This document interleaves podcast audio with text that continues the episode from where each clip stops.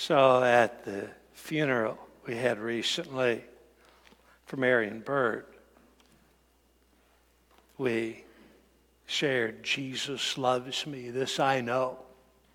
For the Bible tells me so. It was one of her favorite songs. And her daughter Beth had sung it to her the day she passed, or the day before she passed. She'd wanted Beth to sing it. So in the ICU, she sang, Jesus loves me. What a wonderful reminder. So, what do you want for Christmas? Do you want a little box? You want a big box? You know, the song, All I Want for Christmas is the two front teeth. For some of us, it might mean all I want for Christmas is a little more hair, something like that. All I want for Christmas is to not have to wait in line so long. All I want for Christmas. What do we buy for each other? I think we get harder to buy for as we get older, don't we? My kids keep asking me, Dad, what do you want for Christmas? I said, I don't need anything. I mean, anything I need, I've already bought. And if there's something that I want, I am probably saving money for it. I've already saved money for it and bought it. Good luck. What do you get? What do you get for the person that really doesn't need anything? Because there was a time in my life when I had a list. I was checking it twice, maybe two or three times more than that. And I would make hints. And when it came time for Christmas Eve or Christmas morning, I couldn't wait to put my gifts to see what people bought me.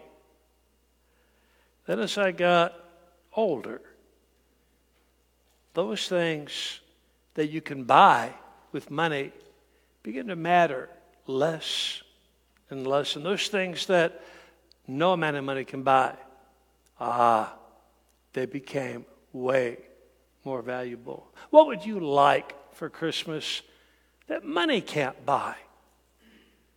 Certain faces present, certain relationships transformed, certain lives of people near to you committed to Christ or to living the life of being committed to Christ. Would you like to have somebody back for just a day to visit because you miss me so? All I want for Christmas.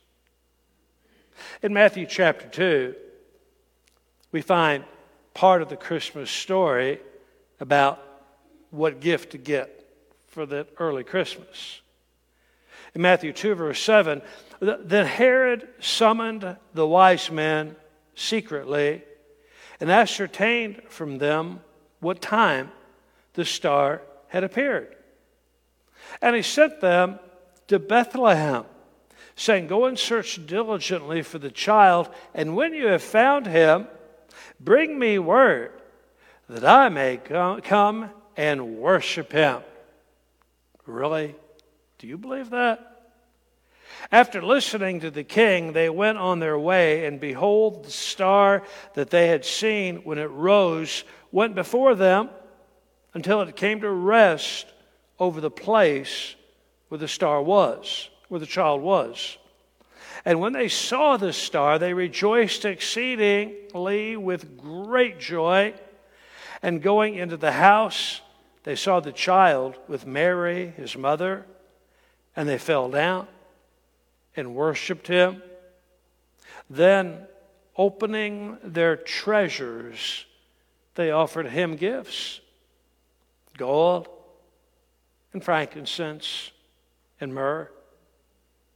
And being warned in a dream not to return to Herod, they departed to their own country by another way. This is the Word of God. One of the things that we know from this scripture and, and its beauty is not necessarily that we're supposed to buy only three gifts at Christmas. I've had some people interpret it that way. It's not just the prophetic nature of the gifts uh, gift for a king, gift for a priest, gift for a sacrifice or a death, myrrh, a spice. But it is that when you come to celebrate, you bring gifts. That aspect of generosity is a part of the experience of Christian faith. We give to one another, God gives to us. He gives to us a spiritual gift in our salvation that helps direct our, our ministry and our opportunity. Gifts like encouragement, gifts like faith, gifts of, in the area of service, such as evangelism. So God gives certain things. He gives to us all grace, of course, provision, love, forgiveness, mercy. He is generous in all these things. But I think we learn from this is that gift giving is a great tradition. It's a great tradition. Now, it's been relegated to simply retail experience in a lot of cultures. You go to some cultures, and the gifts are not so expensive because financially many people struggle. But the gifts are very thoughtful. Sometimes they're gifts that have been handed down from generation to generation. I anticipate soon to begin to give to my children some things that have been given to me that I hold dear, almost sacred. Not things that I personally purchased, but somebody purchased before me. And I valued them, and I want them to have those that they might value them and pass on to their children. Gift giving is a great tradition because it causes us to think not of ourselves, but of others. And to think, what would give them joy? What do they need? What would make them happier? What is a way for me to show someone that I value them greatly? Whether it be a spouse, whether it be a child, a parent, we want to show that we value them. Now, I want to give a little advice to husbands. Not that I have a lot of profound advice. What advice I have is usually or uh, picked up along the way from tragic experiences. The gift that matters the most is not based on a price tag, but on the level of thought and preparation and care that's given to it. Some of the most meaningful gifts I was on the giving end of were gifts that I inadvertently just was thinking all year how to buy something or what it should look like, or maybe even something that I had a part in putting together. Those are the gifts that mean so much more than getting our phone or computer and ordering from Amazon and waiting for it to deliver. Gift giving is a great tradition when we think less of ourselves and more about others. What gift giving are you doing this year? Another thought that comes to mind in this scripture is that generosity reflects the very heart of God. The nature of God is to be generous. Do you know people that are so tight when they move, they squeak? please don't raise a hand. And please don't point to someone. But sometimes we do. We call it, I'm frugal. I'm a wise steward. I'm preparing for the future. In reality, we're probably tightwads. And let me tell you, it really is just money. It really is just U.S. presidents. Well, and a Secretary of the Treasury and the Postmaster General.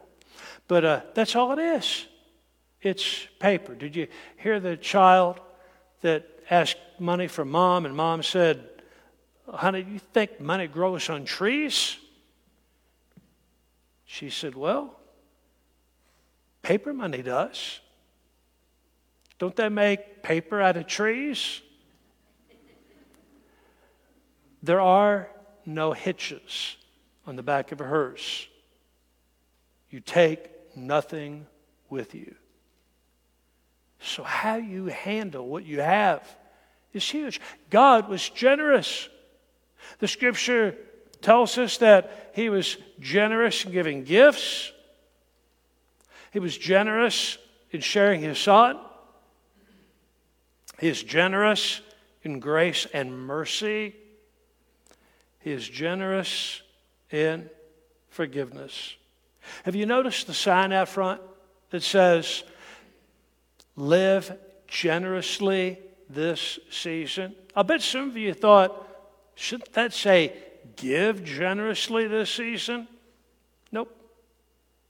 Live generously. It's not just your money, it's your life that you live for others. You give for others. You're generous with your time, your emotions, your love. This is the will of God. I think, and forgive me if I seem a little distracted today, uh, the events north and west have affected me more than I expected. I think we have an obligation to see other people. And I'm not sure we really do. We see the crowd. We see people that are hungry and needy and struggling, but we only see them faceless. Almost as if, oh, that person on the angel tree, that person in the grocery or the pharmacy, and this person, uh, they're a project for me. And they're a project for my class. Maybe the most powerful thing about Jesus is he saw people. I mean, he really saw them. He saw who they were. He saw to their soul. Do you remember the, the time when he healed the ten lepers? He saw them. You remember when Peter and John went into the temple in Acts? And as they walked in, there was a beggar begging at the gate. And Peter said, Look at me. Look at me. He saw them. I think God invites his people to see folks. See, it's easy when we hear of crises around the world, whether they be in Europe or Africa, Middle East, South America, Central America. It's, it's easy to hear about an earthquake, maybe in California, or a volcano in the Pacific Islands.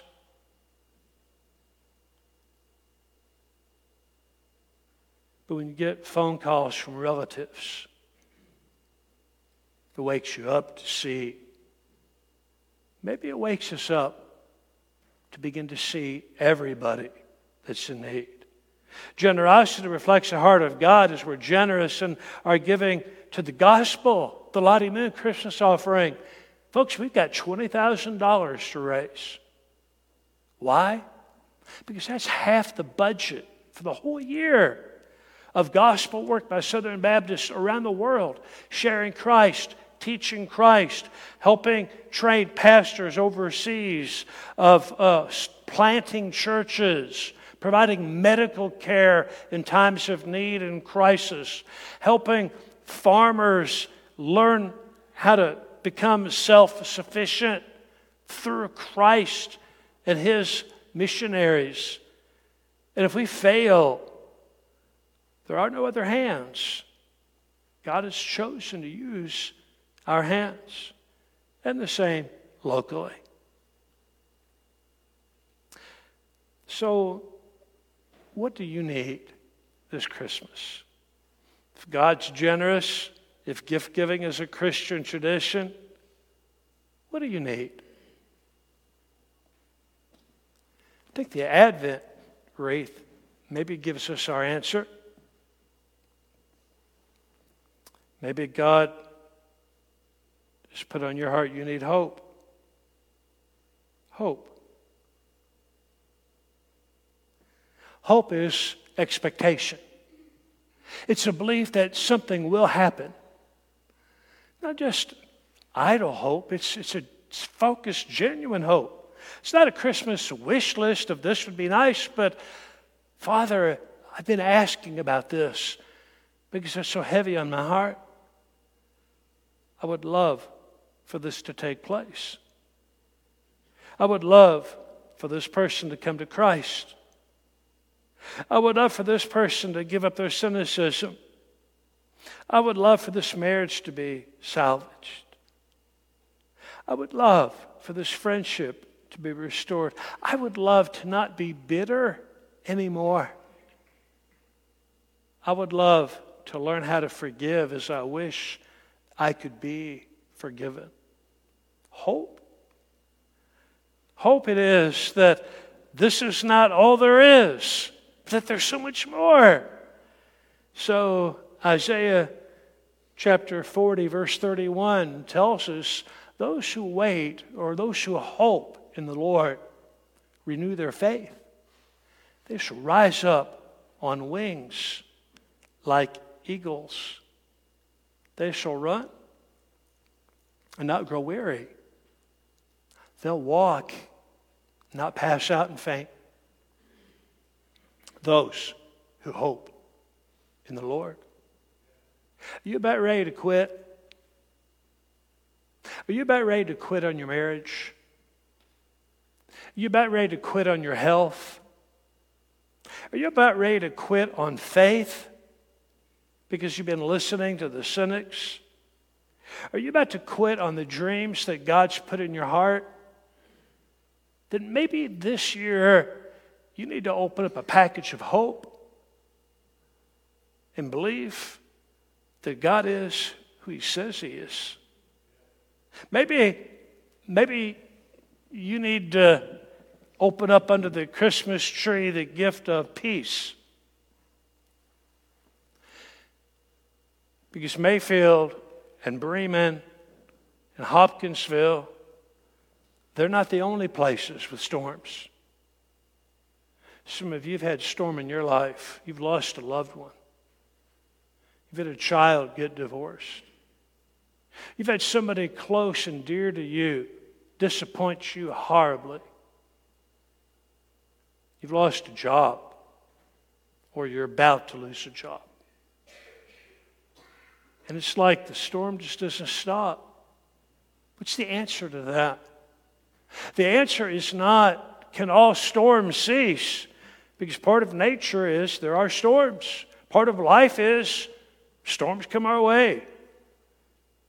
Peace is only possible because Jesus is in the boat. Remember the storm on Galilee? Jesus is in the lower section of the boat. He's laying his head on a pillow. He's asleep. The disciples are going nuts because these storms on the Sea of Galilee, which is a huge lake, they come up so quickly. And they will sink your boat so fast. If, if you not felt your boat about to go under, the disciples said, Jesus, wake up.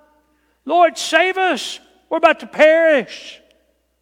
Have you not had bedtime prayers? Are you ready to say, Lord Jesus, save us? We're about to perish. I don't want to wake up tomorrow. I'm about to perish. When he woke up, looked around, stretched, stood up in the boat. That kind of scares me. Stood up in the boat, looked around, and said, Shh, Peace. Be still. When it shows up in our life and He speaks peace, it really doesn't matter that there are waves around us. What matters is that we're with Jesus and He calms our heart. You don't want to take peace back to the store and get in line for a return. Maybe it's joy. That was the candle we lit today. We lit the pink candle of joy. Joy, which was found for the shepherds that showed up, who were poor, smelly, probably hireling shepherds, wasn't even their sheep. They heard angels singing and angels speaking, and they went to Bethlehem following the star to see the sight of this child born. And Mary pulled back the blanket.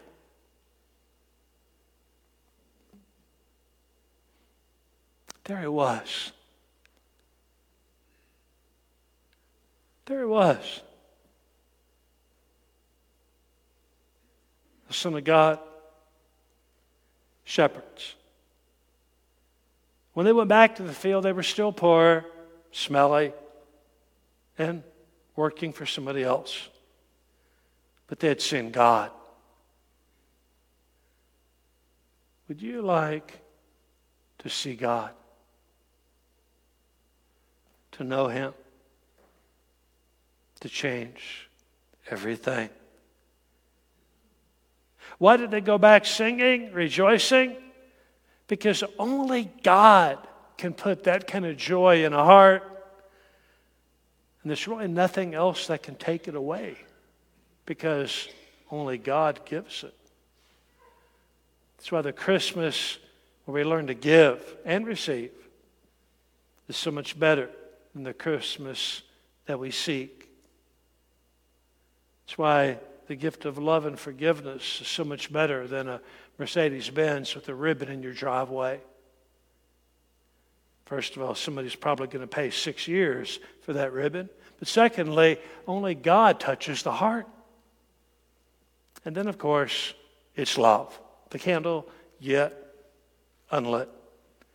It is love that reminds us of God's greatest gift a gift not nice wrapping paper, not a gift bag, but cloths, rags, wrapped around a baby keep him warm in the middle of a straw bed.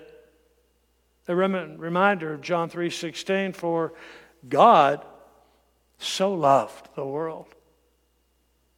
He gave his only special, unique born son. God so loved the world, he gave his only son that whoever believes in him, you, me, should not perish, but have life everlasting. You see, there are some people that find different meaning in Christmas. And I'm okay with traditional Christmas. I'm okay with Santa. I like Rudolph. I like the abominable snowman. I like all the TV shows and movies and the beautiful lessons and truths. I like the lights. I like decorating. I like apple cider, hot chocolate. I love the smell that fills the room. I love family coming together. I love seeing them pulling the driveway and hearing the door open because the kids know the code. I love that. But Jesus did not come to create a holiday. He came to seek and to save sinners. And I'm one. That's why he came. That's why he came for you. We can dress up all the Christmas stuff we want. We can give all the gifts we want. We can wish for all we want. But in the end, for unto us a child is born.